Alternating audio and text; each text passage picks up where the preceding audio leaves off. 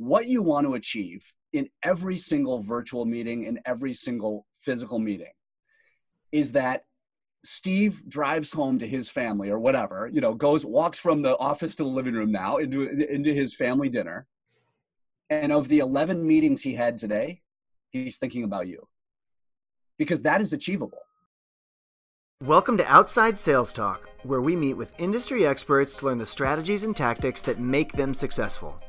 I'm your host, Steve Benson, and I've helped thousands of salespeople all over the world crush their quota. Today, I'll help you crush yours.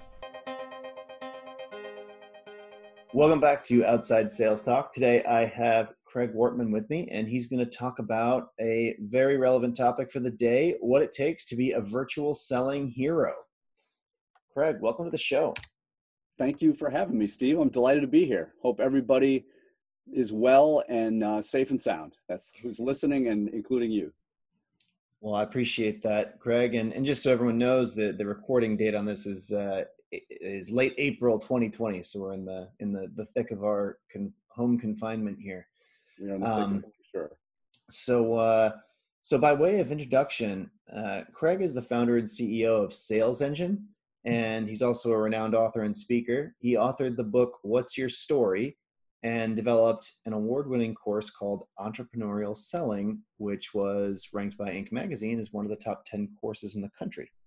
He's also a clinical professor of entrepreneurship at the Kellogg School at Northwestern University. And he, and he founded the Kellogg Sales Institute.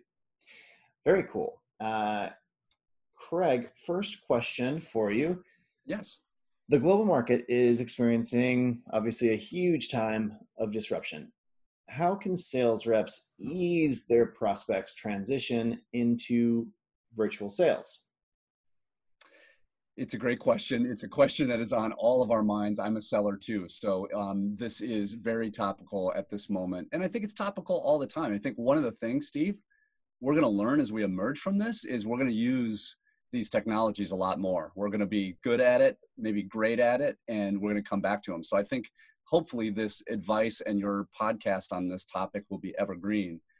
The advice that I've been giving a lot in the last five, I don't know, five or six weeks since we really started to, um, to stay at home and shelter in place is keep it snappy.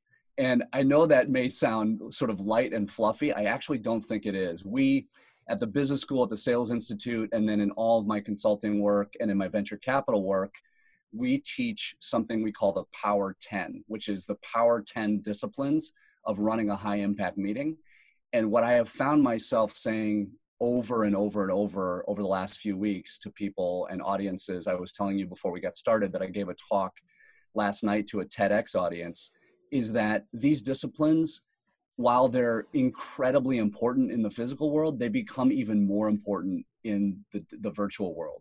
And when I say keep it snappy, I mean less is more. So I think the way we help sales reps ease their tra- their prospects transition is to make it easy for the prospects. You know, if you're my prospect, to say, hey, Steve, you know what, I, I would love to, to, to, to chat with you Um, about uh, some new aspects of our solution. And Steve, I can tell you that if we schedule a half an hour, we'll be done in twenty minutes and you will get twenty-five minutes worth of value. And and and then to d- deliver on that promise. That's hugely important, because there is thing there is now a thing called Zoom fatigue, and we've all experienced it, and clients are experiencing it too. So the, to the extent that we can put our our we can see through our prospects' eyes at what they're going through and what their Zoom or Webex day is like, relate to it, but then act on it by keeping it snappy. I think it's a, actually a big deal. It's not a little deal. It's a big deal. Absolutely. I've, I've, I've got a little Zoom fatigue myself. I think, I think we all are experiencing that. And, and to, and to, to, to allow people some, it's not relief necessarily, but just the knowledge and comfort that, you know, and I'll turn the tables. You're, you're my seller. You're my field salesperson who's now virtual. And I just know when I talk to Steve, and I hope I can say this out loud, I didn't ask you before we got on, you know, shit's going to get done. It's just going to get done with him. Yeah. But all these other meetings I'm having today are going to be sloppy and undisciplined compared to Steve.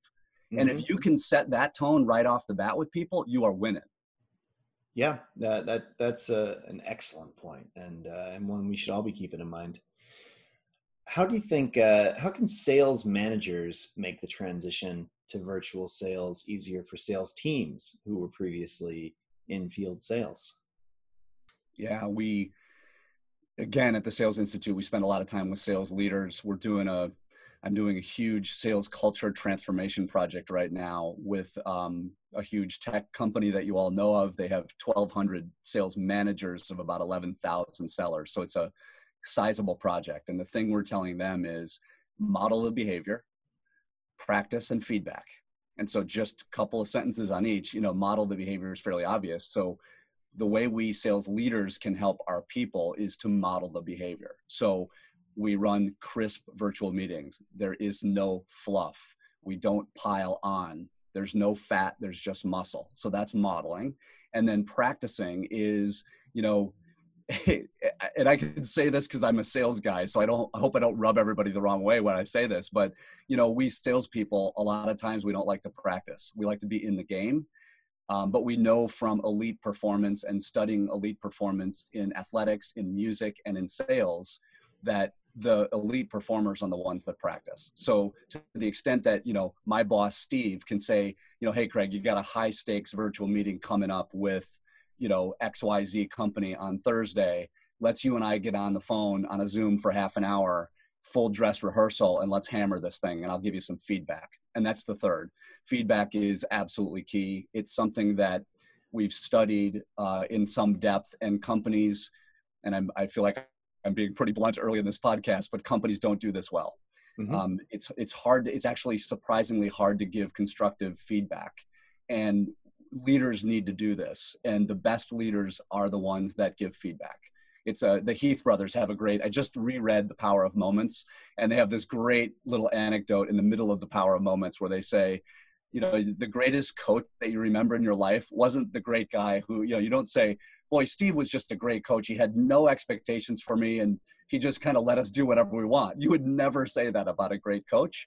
What you would say is, you know, he kicked my butt a little bit, and he made me practice, and he gave me feedback when I didn't want to hear it. That's how we become great. So I think that's the, those three things taken in combination are real, again, obvious on their surface, hard to do. Takes tremendous yeah. discipline. Way easier to hold as a belief than it is to put it to practice, I'm afraid. You got it, my friend. Um, how about prospecting? How can salespeople best reach out to prospects virtually?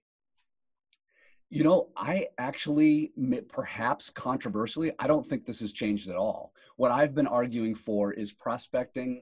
Again, nobody's going to want to hear what I'm about to say. Prospecting should go up in this time. I've had so many questions from sellers, and, you know, and again, some very, very powerful companies that have reached out and said, at this weird time when everybody's freaked out, should we still be doing lead gen?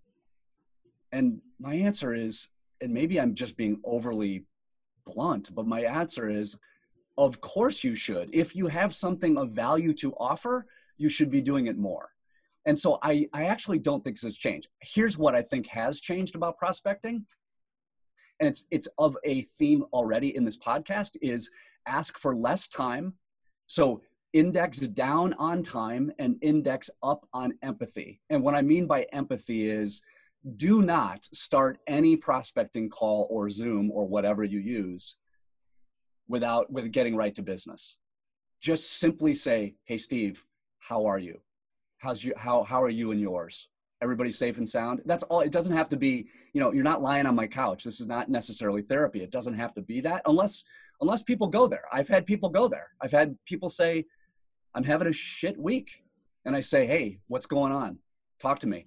And yeah. business moves from twenty minutes down to three. And you know what? I win in that situation. And I, I don't mean to make it sound transactional. It's a win-win. I've given that person some, some, some shoulder time. I've asked some great questions. I've empathized. And then we did a little bit of business, versus just being always drive, drive, drive. But if that's going to be true, then I think we need to ramp up our prospecting. And this is a great time to do it.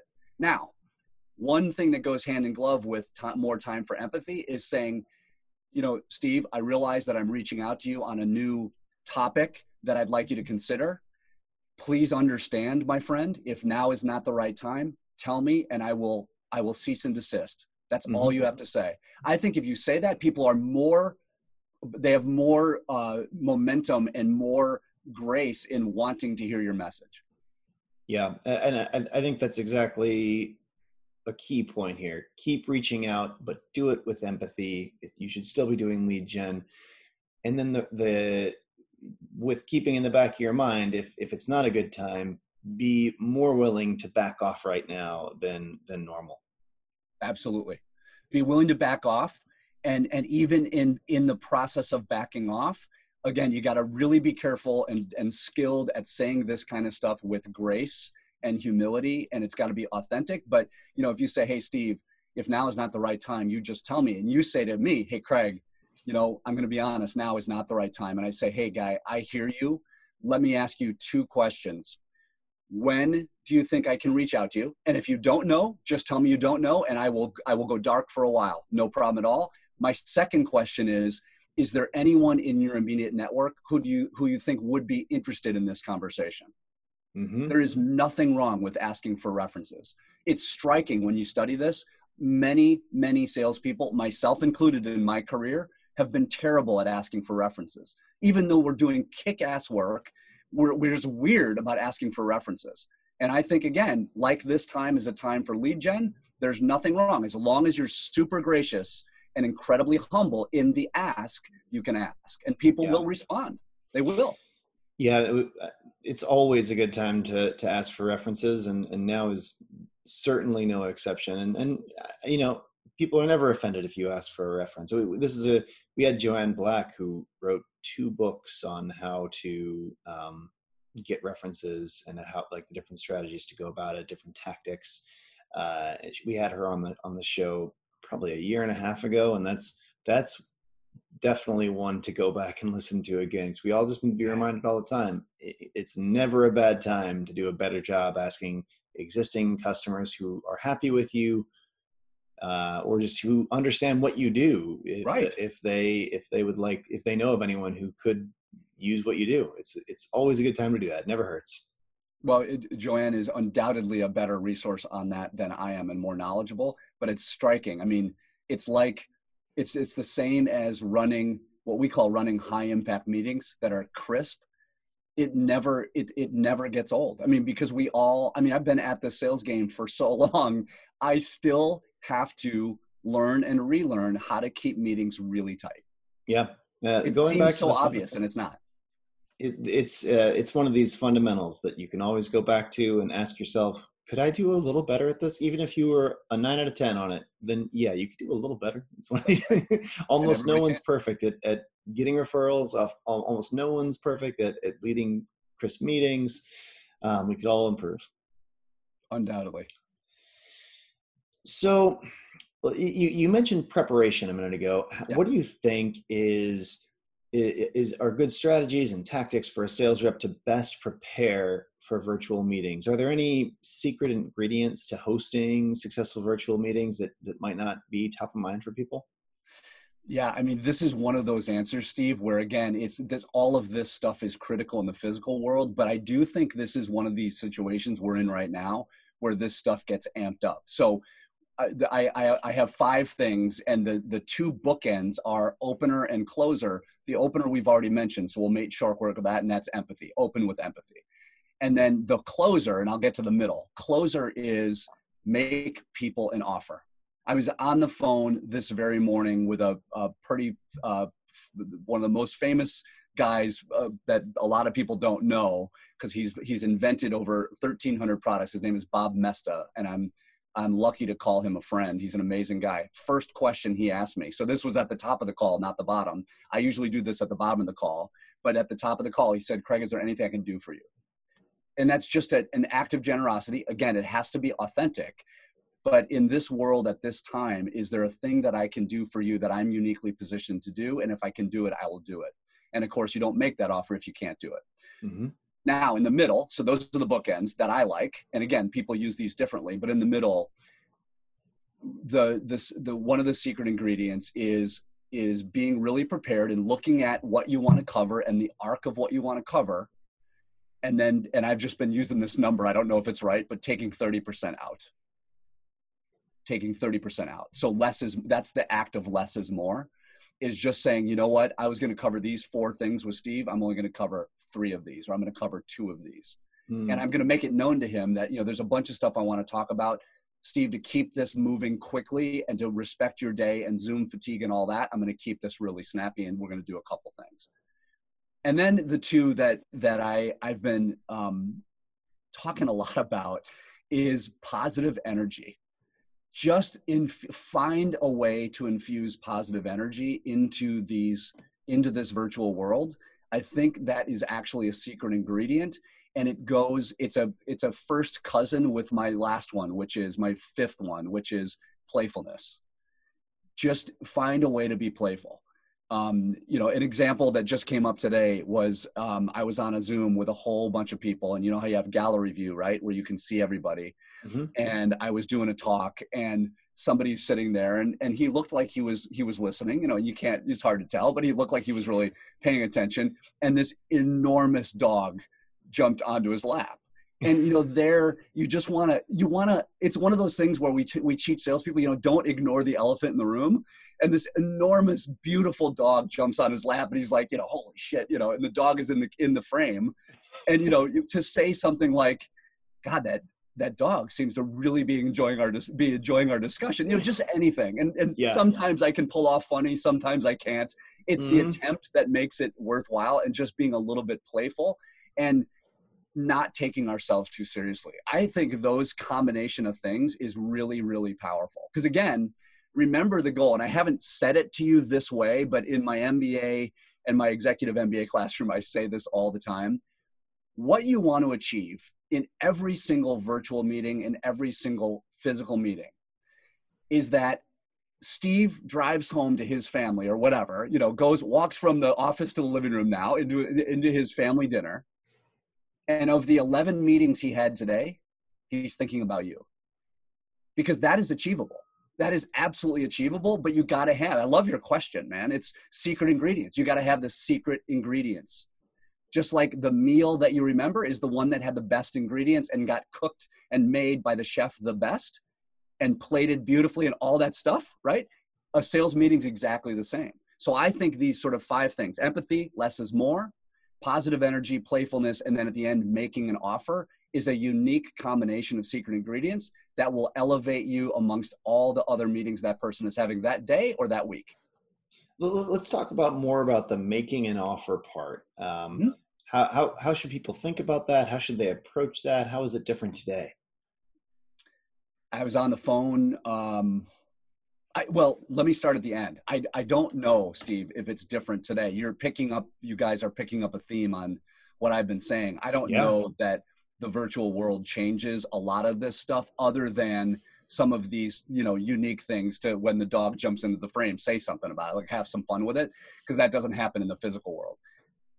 Making an offer, I think, is listening really closely. One of the things we know about high-performing salespeople is they are incredible listeners. So they listen at multiple levels. Most people listen at the surface level, what you're saying. And as you're saying it, I'm cranking a response.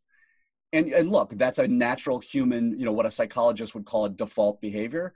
Great salespeople listen at a, the next level down, which is, why does it matter what you're saying? Why does that matter to you? And then, what do you feel about this? So a third layer down, what do you feel? And again, now we're back to empathy. Empathy, the word, literally means to feel with. Right? So um, great sellers listen at three levels. If you're listening at three levels, you will often hear people say things. And I'm going to give you a hard example from my own life. Last week, I was on the phone with a giant quick service restaurant that you know, and uh, I'm doing some work for them over the summer. And they were struggling like everybody else with this virtual world. And I, you know, I teach online courses, and I, I don't want to portray myself as some Zoom expert, but I've used it a lot. I've done a lot of webinars. I've taught M B A students virtually. So I've had some experience with this. And at the end of our meeting about the stuff we're doing this summer, I said, Dan, would your learning group benefit from a Zoom lecture about how to use the technology and how to teach with it and what the pedagogy is? And it was funny, Steve, because there was a long pause and he said, wow, that would be great. I'd have to figure out how much that costs. And I said, Dan, you've misunderstood me. I am making you an offer. I will do this. I'm not asking for money. And we had a laugh. It was a sort of an awkward, funny laugh moment. And he sort of like, he's like, oh my God. Well, yes. And so now we're getting it set up. It's something I can do. It'll cost me an hour, big deal. And it, but it's something I can do to, to get a lot of learning professionals all over the world into a Zoom and say, here's what I've learned about how to do a Zoom. Stuff like that.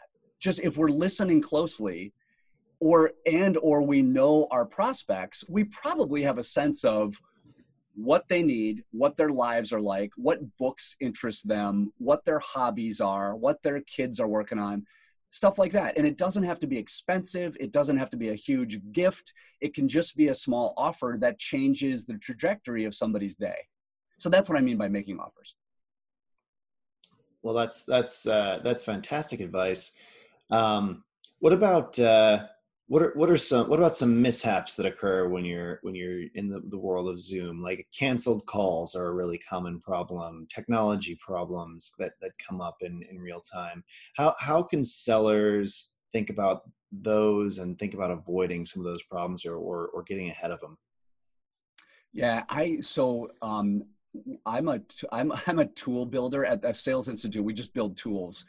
One of the tools I've, that never occurred to me to have that I've built in the last five weeks with my with my consulting team is what I call a pre-flight pre-flight checklist. I used it today before we got on the on this podcast, and I think because I think you're right. So I think one of the things that we've learned in the virtual world is some people are better than others at technology, and so you end up spending the first five minutes dealing with, you know, your audio's not on, I can't hear you, your video, you know, and you know this is what everybody mm-hmm. listening has gone, has lived this life now for the last five weeks at least.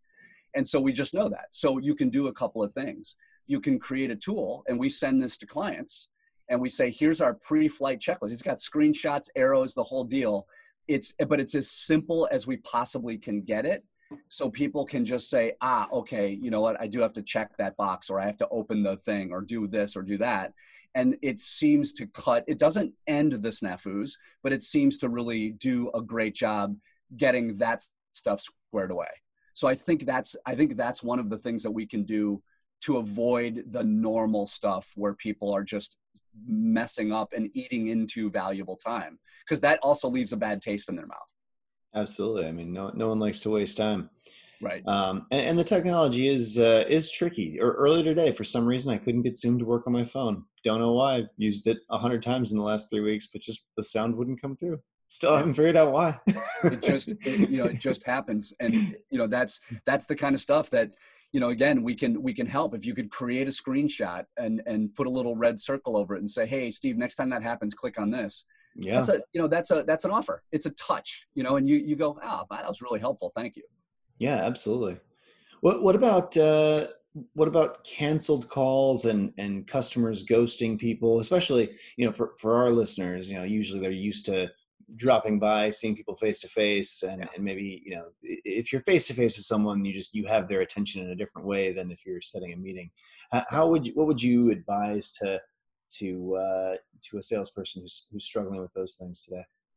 Yeah, I'm smiling because we, you know, yet again, we have, so we have a tool, and there's a module that I teach in my online course, my online course called Mastering Sales. And one of the modules, in module seven, we talk about a tool that I call Getting a Deal Unstuck.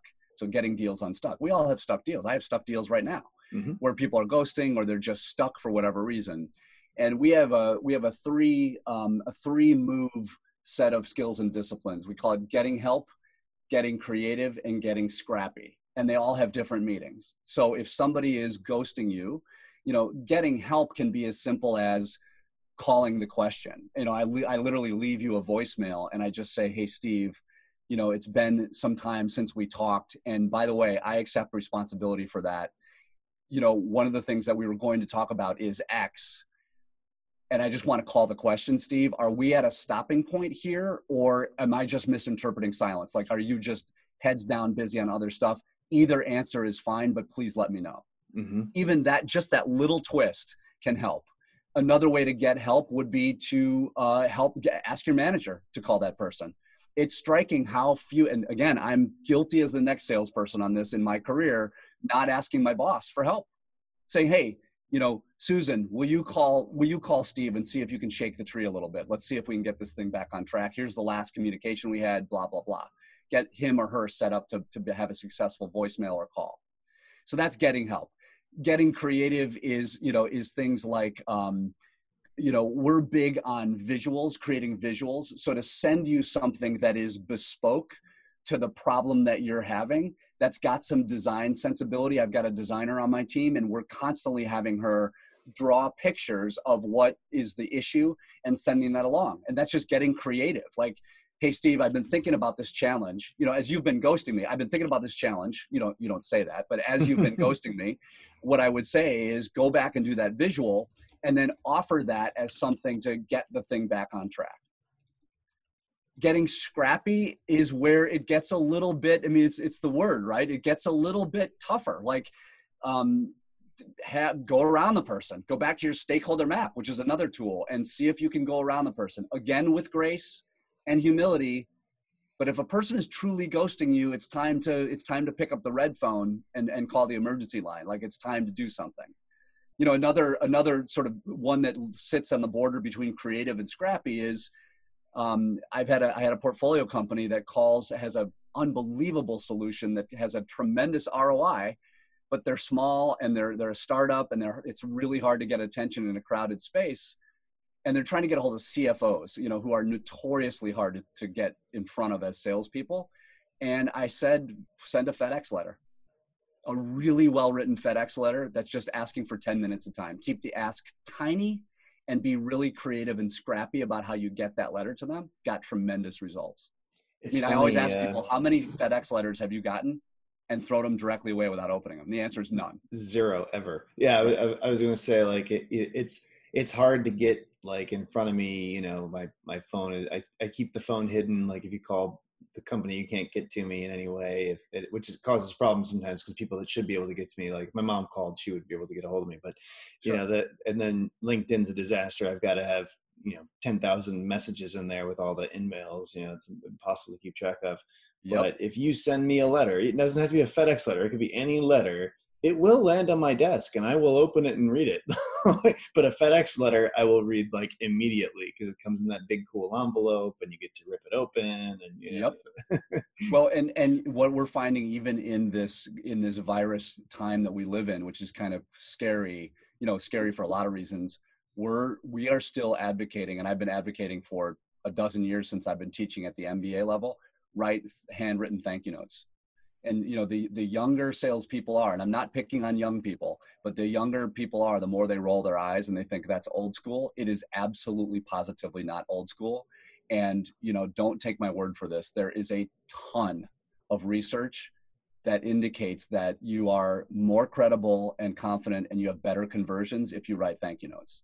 It's yeah. a, it's a, it's a touch in a, in a, in a digital world, and it still makes a difference. It's crazy. In fact, I would argue it makes more of a difference today than it did when our, you know, great grandparents were writing letters all the time.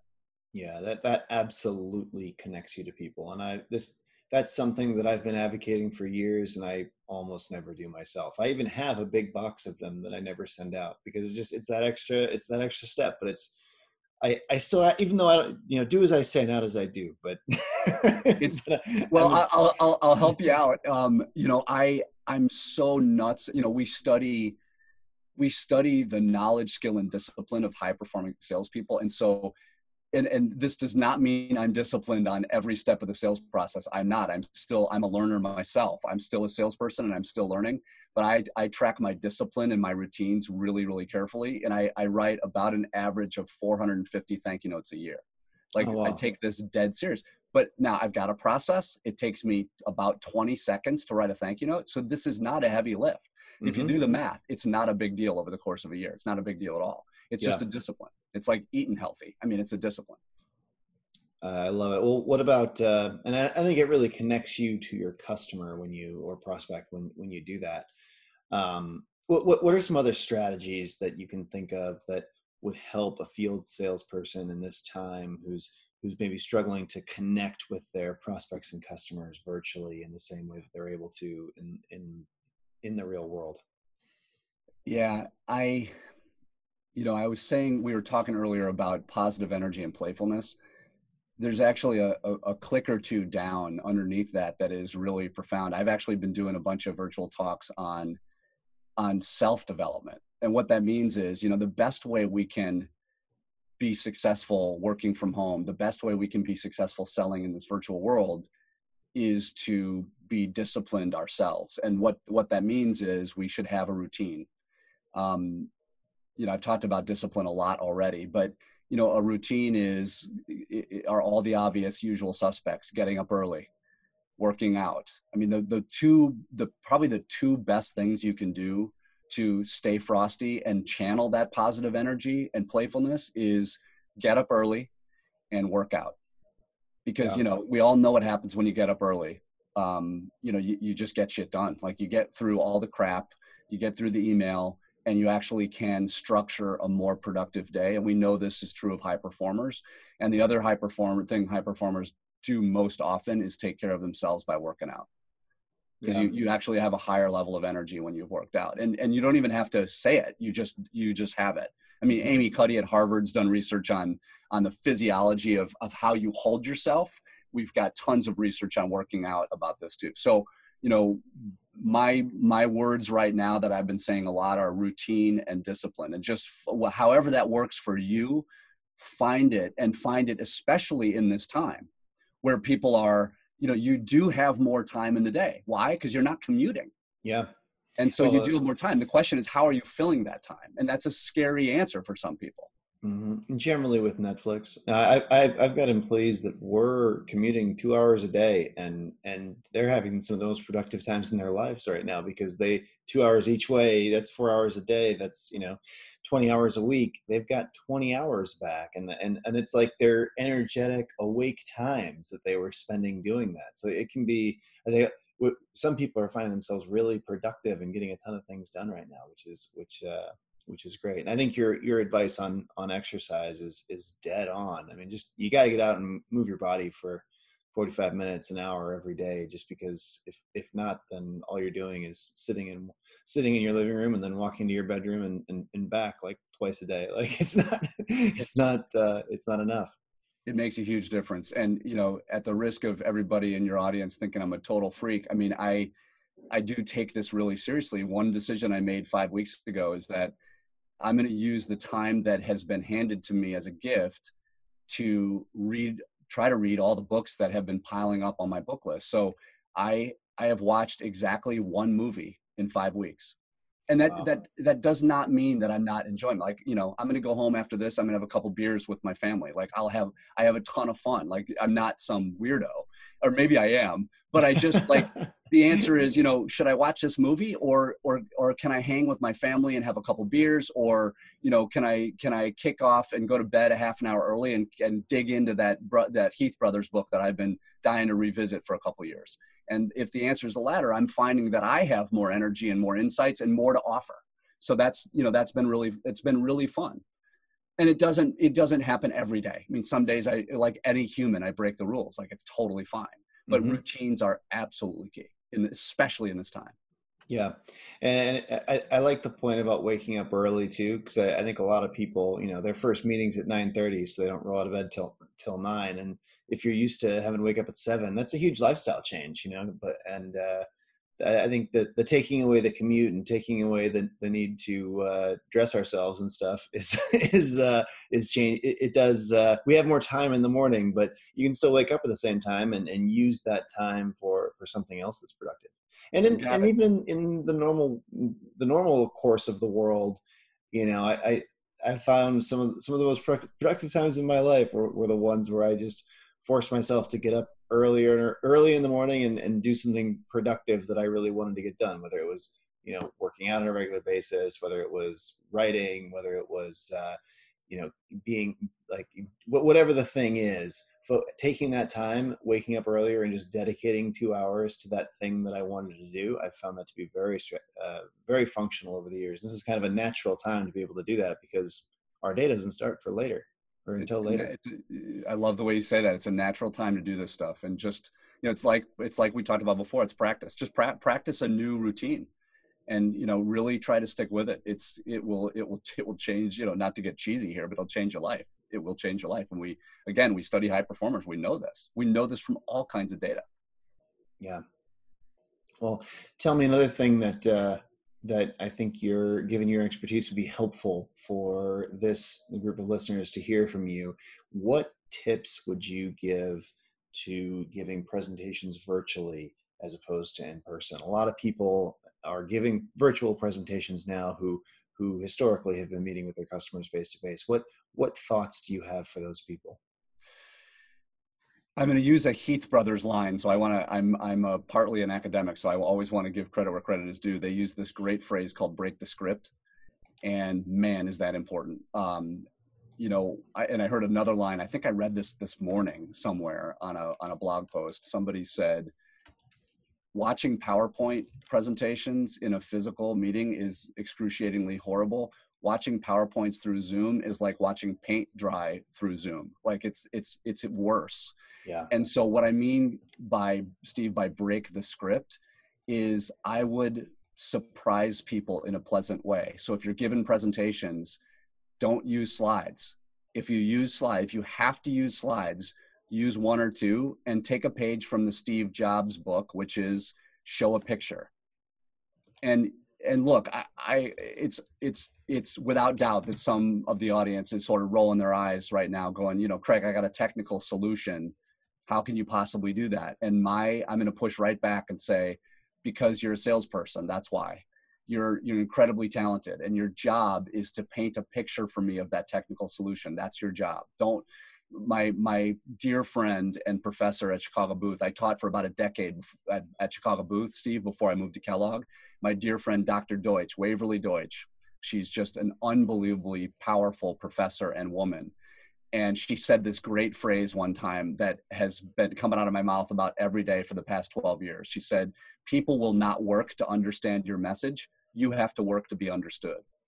And man, is that true. And it's so true in presentations where we put a bunch of PowerPoint crap together. And guys, I've done this. Like everybody listening, I've made all of these mistakes a thousand times. We we put the, the PowerPoint stuff together. It makes sense to us. But what we haven't done is be our audience and say, you know, this guy's going to have kids running behind him down the hall. He's at Zoom. He's stressed as hell, probably stressed about his job. He's got wicked bad Zoom fatigue. How can I make this person's life better? I'm going to show him two slides. And I'm going to tell him, Steve, I'm going to walk you through two slides, and that's probably two too many, but I've got a couple things I want you to see, and then we're going to and then we're going to have a chat. Again, you will be that person that rises above. You just yeah. will. Uh, I think that's fantastic advice. I feel like it's, and this is a, a challenge because so many so many of our listeners here, outside salespeople, they're It, there is just a natural thing with with certain types of products that you it's really better to sell them in person, and that's why their companies chose to have outside sales teams as opposed to just putting what the thing their company does on on a website, or yep. uh, having inside salespeople doing it, or opening stores and having a retail environment. There was a reason they had a field sales team, and that was that this product is best sold uh, with field sales. And oh, I think yeah. that you know there there is a It, it, when you're selling online or, you know, over Zoom or whatever, it, there, not only is it harder to understand your message, like you were saying, it's harder. It, it's also, you have, you have less time to get it across in. So it's almost like instead of a thir- the thirty minutes of attention span, you'd be able to capture face to face. Now you have ten to before they just like zone out. And, and like exactly. you say, it's, it's, it's paint drying, right? So it's harder to understand you, and you have less time to really get the point across on. Well, and, and, and one more thought for your, your, your group, Steve, is not only is, is everything you said, just, just said true. I would add one more tool to the toolkit, and that's the ability, what I call the ability to tell the right story at the right time for the right reasons. And, and I'll be bluntly honest. I have a, you know, I have a dog in this race. I wrote a book on storytelling. You gotta have, you know, the metaphor here is you've got a quiver of arrows on your back. They work just as well on Zoom as they do in the physical world. And when I need to pull out a story out of, out of my quiver, I got the right story at the right time for the right reasons. I, if you're going to give any presentations, I would think through, you know, I told you I gave a TEDx talk last night. It's a, those things are really, they go really fast. I had two stories and I had to reach back into my quiver and go, okay, what are the two best stories I know for this audience at this point in time, at night, probably having a glass of wine?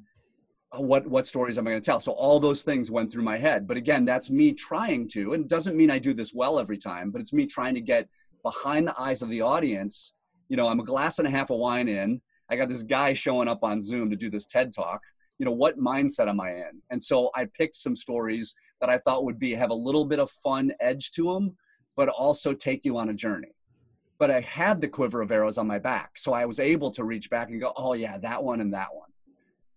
It's funny. Stor- storytelling is so important in sales. And I, and, and uh, I might not be the sharpest pencil in the box because I had forgotten that you wrote the book on storytelling since when we were introduced, but uh, you know, it just wasn't top of mind right now. But like oh, while we were going okay. through this, this, this interview, I was like, man, this guy is really good at telling stories. He's really doing a great job of like bringing stories into his messaging. And I, just, you know, forgot that you wrote the book on it. So well, they say, like, keep in mind, my friend, they say that uh, they, they say, I don't know who said this. I should know this, like Mark Twain or somebody famous. It's probably not him, but they said, when you write a book, it's the beginning of your learning journey, not the end. And I can tell you, oh my God, is that true? Like I learn, I have these funny moments where I read some research on story. I'm like, God, why the hell didn't I know that when I wrote, like, I'm an idiot, you know, and I, I look back at my book, I'm like, oh, it's so incomplete, you know, because you're constantly learning. Yeah, well, well, you're doing a great job with your stories. I can tell you that much. Good, well, thank you. It jumped, it jumped right off the page at me. Awesome, awesome. I'm trying. Um, what about what about uh, closing? How how is closing changed virtually? You you you've alluded to it earlier. What what would you, if you're giving advice to, the, to people? How should they change their strategies? What should they do to in this new world we're in? So I have two thoughts here. One is sort of one inch above the ground and one is sort of high level. So the one inch above the ground is, you know, there's there's different definitions of closing, right? There's not there's not necessarily closing the deal, which actually I think you're asking about. Is that right? Closing mm-hmm. the deal? Yeah. Okay, and we'll get there. But then there's closing each meeting. So closing each meeting, where I, one of the things I think Zoom is teaching, or, you know, doing this virtually is teaching us, Zoom, Webex, GoToMeeting, whatever, is the necessity of saying, okay, Steve, let me be, as we close up, let me be really crisp about our next steps. And again, we believe that there, at the Kellogg Sales Institute, there are actually six steps to closing, not one. You know what the, you know what the number one step of closing a meeting is? Thank you. There's actually six steps. And the sixth one is thank you. But one of them, the fourth, is action items and accountabilities. Here, when we're closing with a small c, we've got to be really super crisp. Like, Steve, here's what I owe you. I will get this by nine thirty tomorrow morning. And the next time we talk, we will do X and Y. How does that sound? Next right? Like super to, crisp. Yeah, I always have running in the back of my mind, and I don't know who's who, where I got this, but next step, when, and who owns that step. Yep. Um, action. And that's a great way to say it. I call it action items and accountabilities. Same thing. Now, to your question, which I call capital C closing, I mean, closing the deal, right? Mm-hmm. Um, I have an unusual thought about this. I, the older I get and the more I study high performers, we at the Sales Institute have a definition of closing. Our definition of closing is closing is the natural outcome of a sale done well. And again, you know, I'm going to, I will end where we started. I, you know, I think that can sound fluffy. I don't think it is at all. No, I don't if think it is at do, all. That's, this is exactly my philosophy. I yeah, say it in a different I mean, way, but I could not agree more. It's, you know, and, and, and look, I started selling, you know, three hundred fifty years ago at I B M, and I'm, I feel like the luckiest guy on the planet. I loved I B M. I love I B M to this day. They gave me so much. They took did, a, did you go through their, uh, did you go through their global, what was it called? Global Sales School?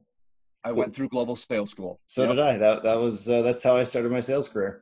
Oh, that's awesome. So did I. I didn't know we had that in common. That's super fun. And and so so with the preface of that, I absolutely dearly love I B M to this day.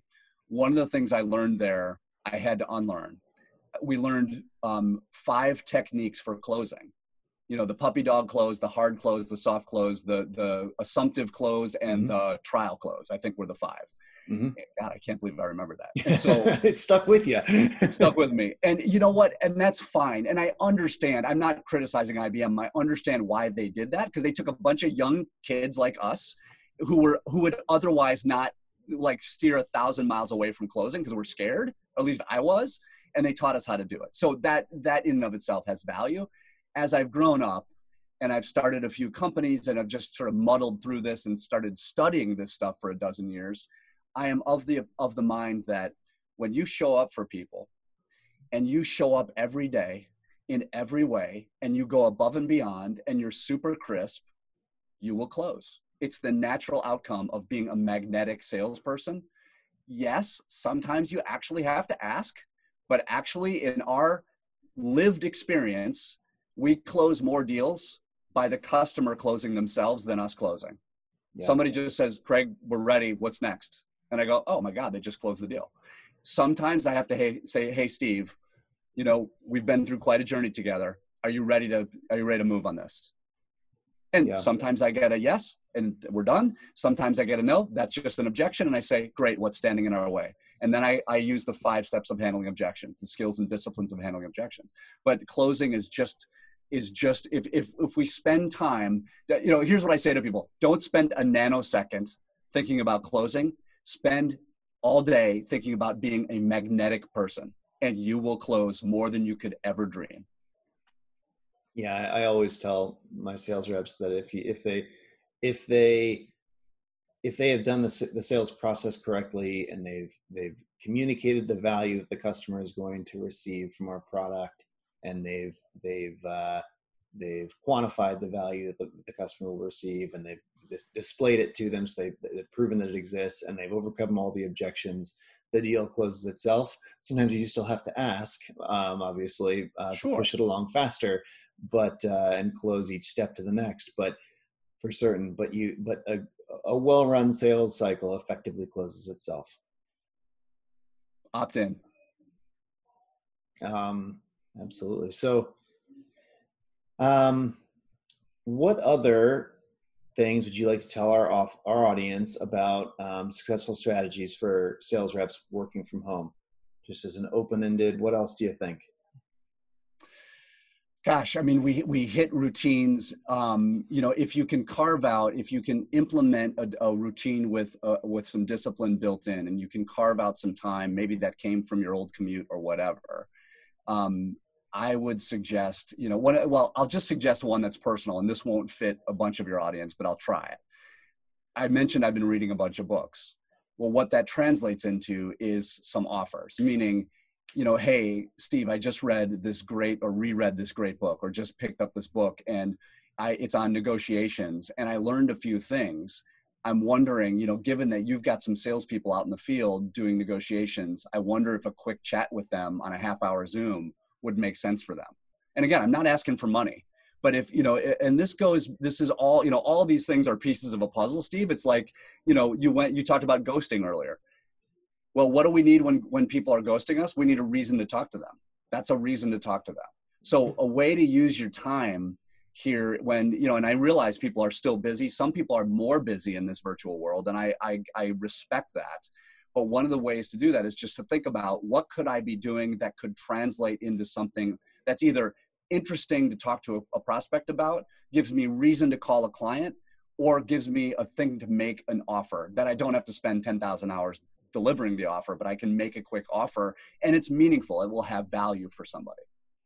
Yeah, a great example that just happened uh, yesterday to me, actually. Um, a sales rep for a company that I, I I've, uh, I know their C E O a little bit, and I like I, I and I, I use their freemium product, but their sales rep called up, and they have some kind of uh, they basically do like a free little consulting engagement on something that's not even that related to their their company, the thing that they do. They do like uh, uh, dunning emails, like the kind of emails that, like you get sent automatically if like your credit card's broken from a company.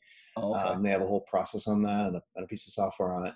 And, uh, and, and they called, they, they sent me an email and saying, hey, just touching base, how you want, you know, how you're doing. Wanted to know if you'd thought about your pricing strategies lately. We've got, you know, I've you know, we've built, built out all this research on pricing and how SaaS companies should price their products. And, um, I, you know, if you'd like, I'll, I'll jump on a call with you and kind of take a look at your pricing and, and see what kind of expertise, that's an offer. You know, give, give, give you your, give us, give you our expertise in this. And I was like, yeah, sure. Whereas if he had called me and said, hey, do you want to take a look at our dunning software again? I would say, no, I don't use dunning software. I'm fine. Yeah, that's, but, an, that's an offer. Yeah. So it's a, it, very, it can be very effective. You know, it, it doesn't have to be, I mean, the thing they're offering me has nothing to do with what they actually do, but certainly they're going to get to pitch their thing again. And, and I'm bringing my head of product management because I want him, him to hear this too. And, um, yeah, you know, it's, uh, it's one, it, it's making offers with what you have can be a very powerful strategy. Um, Right. Well, let's move into the next section, the sales in sixty seconds. Yeah, I know we're running out of time, so let's do it. All right. Um, what are the biggest mistakes that you see sales teams making with regard to virtual sales? Packing ten pounds in a two pound bag. That's the biggest mistake. Yep. Does virtual selling Does virtual selling mean reinventing your sales process or methodology? No, it does not. Um, we're in, I'm a nut about sales process and methodology, Steve, as you can probably tell. Mm-hmm. And, you know, each step of the sales process should be incredibly crisp. I don't think anything changes in the virtual world other than the, the nuances we've talked about here for the past hour. I don't think anything changes. Don't change your sales process. In, in, in, in fact, if you're going to do anything, ratchet it down even more, get more disciplined, more crisp. Absolutely. What digital tools should be in every virtual seller's toolkit that maybe they're overlooking right now? What I call visuals, and I, I just alluded to this earlier in our conversation, and I apologize, I didn't go in any depth. Really quickly, a visual is a one is a one p one page picture of the challenge, the solution. Over the years, I've collected tons of these. I have my designer design them all the time.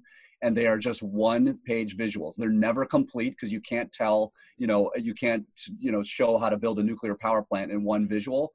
But you can say, here's the rough process, or here's the benefits of the solution. And it takes a level of creativity and grit to get to a visualization. Man, I think in the physical and virtual world, this is, this is a, we have had nothing but success with these visuals. It makes a huge difference. Yeah, well, and a lot of our customers are accustomed to leave, our, a lot of our listeners in the sh show are are accustomed to having leave behinds, right? That where they are, they leave behind uh, a, a pamphlet of some kind, yeah. And digitally you can you can do this too, and it, it can be it can be really effective there as well. Yep. What's no your number doubt. one piece of advice for sales managers who might be struggling to transition their field sales team into an inside sales team temporarily here? Well, I snuck three in, so I'll focus on one because my three were model the behavior, practice, practice, practice, and feedback. Give give people feedback. But I'll you asked for one. The number one piece is of advice is model the behavior. If you're crisp with your salespeople, chances are they'll be crisp with their people. If you're just ebbing and flowing and sitting back and shooting the shit on Zoom and filling an hour with fat and not muscle, guess what your salespeople are doing? That's yep. on you. So true. Um. What is your number one tip for sales reps to maintain their motivation while they're selling virtually? Personally, work out. You know, I, I, again, I'm, I'm cheating. I'm, I'm, I'm saying two, get up early and work out. Professionally, carve out more time for prospecting. Nobody wants to hear this from me, but I'm telling you, I'm a, I'm a, you know, I'm, I'm a sales guy, I'm a sales manager, and I'm a C E O. I'm all three of those things. I'm prospecting. You're damn right I'm prospecting. And so, you know, we just, we got to do this. You will get done with a week.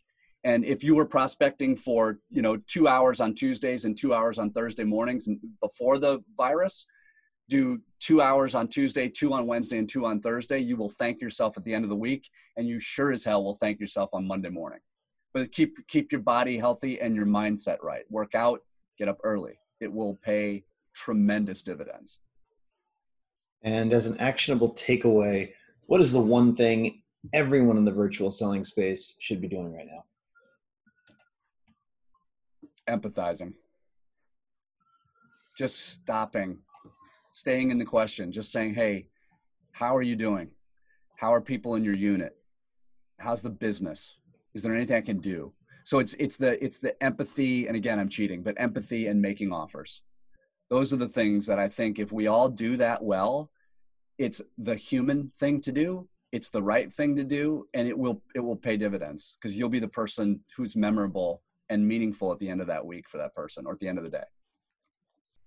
All right, well, I'm going to attempt to summarize what Craig has uh, taught us today.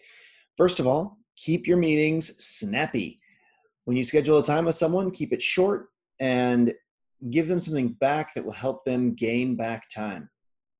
Set the tone that shit's going to get done when I talk to this person. Um, you know, you're, you want your, your prospect to feel like their, their time is well spent with you. So if they're talking to you, they, you want them to feel like it, you're going to get stuff done for them.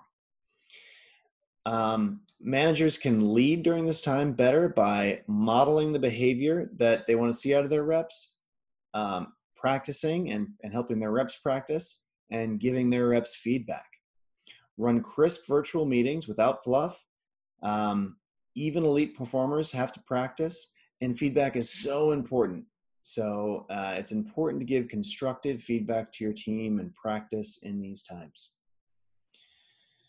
Prospecting should be increased during these times when we're when we're at home here, uh, or any hard economic time. Ask, make little asks, ask for a little bit of time, and make sure you lead with empathy and, and empathize, and know that that uh, your, where your prospects are coming from right now might not be what you imagine. Start every call by asking people how they're doing. Um, if if it does, if offer up at, within the sales cycle. Offer, hey, if if now's not the time, just let me know. Um, and, and if now is not the time, they communicate that to you. Uh, it is, it's fair game to ask when, when would be the right time? Is, is this something that I should just go dark for a while? Is there a specific time I should, I should reach back out? And also don't forget to ask for referrals. That is still fair game. Uh, be free, feel free to ask, hey, is there anyone in your network that would be, that would be interested in this product or service that I'm offering? When you meet with a prospect, include these elements. Open with empathy, be very prepared. Um, you know, not, not, you can't cover everything that you want to cover. You, you, you, uh, you might have to, if you looked at everything you wanted to cover, try to take thirty percent of that out. Infuse positive energy into your meetings. Find a way to be playful and don't take yourself too seriously. Um, when you close, make people an offer. You know, is there anything I can do for you in these times? Or is there, is there any, you know, make sure you offer the value that you, that you can lead with, even if it's not specifically related to what you usually do. What you want to achieve in every meeting is that your prospect remembers your meeting out of all the meetings they've had in that day. And, and remember that people do have Zoom fatigue. Make it, Make an offer, or making an offer involves listening really closely to, to what your prospect or customer needs. Great, great sellers listen on three levels. They listen and understand what's important, and therefore they know exactly what to offer. If someone's ghosting you, get help. Leave a voicemail, calling out the question, or maybe have your manager call the prospect. Get creative. Send your prospect a creative message to get their attention, like a picture showing their problem, and and letting them know that you've thought of them, and, and, and that you've thought of them to, and you could help them. And get scrappy. Go back to your stakeholder map, try to contact someone else, send a fax, FedEx letter to get, to get attention. To improve your virtual presentation skills, make sure you break your, you're able to break the script and surprise people in a pleasant way. Don't rely too much on your slides, rely less on your slides in these times. Show a picture and paint a picture of your solution. Tell the right story at the right time for the right reasons. Get in your audience's mindset, empathize with them. Remember, people will not work to understand your message. You will have to work to be understood. And that is more relevant in these times over in virtual meetings and Zoom than it is in person. When you're closing the deal, closing is the natural outcome of a sales cycle done well. When you show up for, for, for your, your prospect every day, and you show up in every way and you're there for them and you do, do the, the parts of the sales cycle appropriately, then you will get the close. So Craig, tell me, this has been absolutely fantastic. Where can listeners read more about your work? Where can they reach out to you? Well, first of all, thank you for having me. I've really enjoyed this conversation. I hope you can tell. Um, you know, I'm I'm pretty easy to find. My my last name is Wortman, W O R T as in Tom, M A N N, two N, so man with two N's. I, on Instagram, I'm just at Craig Wortman. And then on my Sales Engine site is probably the best place to reach me if you're if you're not a social media person, but it's just just like it sounds, Sales Engine dot com, just like it sounds. I'm you know I'm on LinkedIn. I'm I'm pretty active on Instagram Live, and um and and the the social media platforms. And then obviously you can also find me on the faculty site at the Kellogg Graduate School. So those are the the main places to find me. Thanks for asking. Fantastic. Well, Craig, this has been an absolutely awesome episode of the Outside Sales Talk, and I really appreciate your time today. If you can think of, uh, if any, if anyone out there can think of other sales reps that would benefit from hearing what Craig's told us, feel free to share this episode uh, and, and send it along to them. Take care until next time. Until next time, everybody, and thanks, Craig, so much for being here.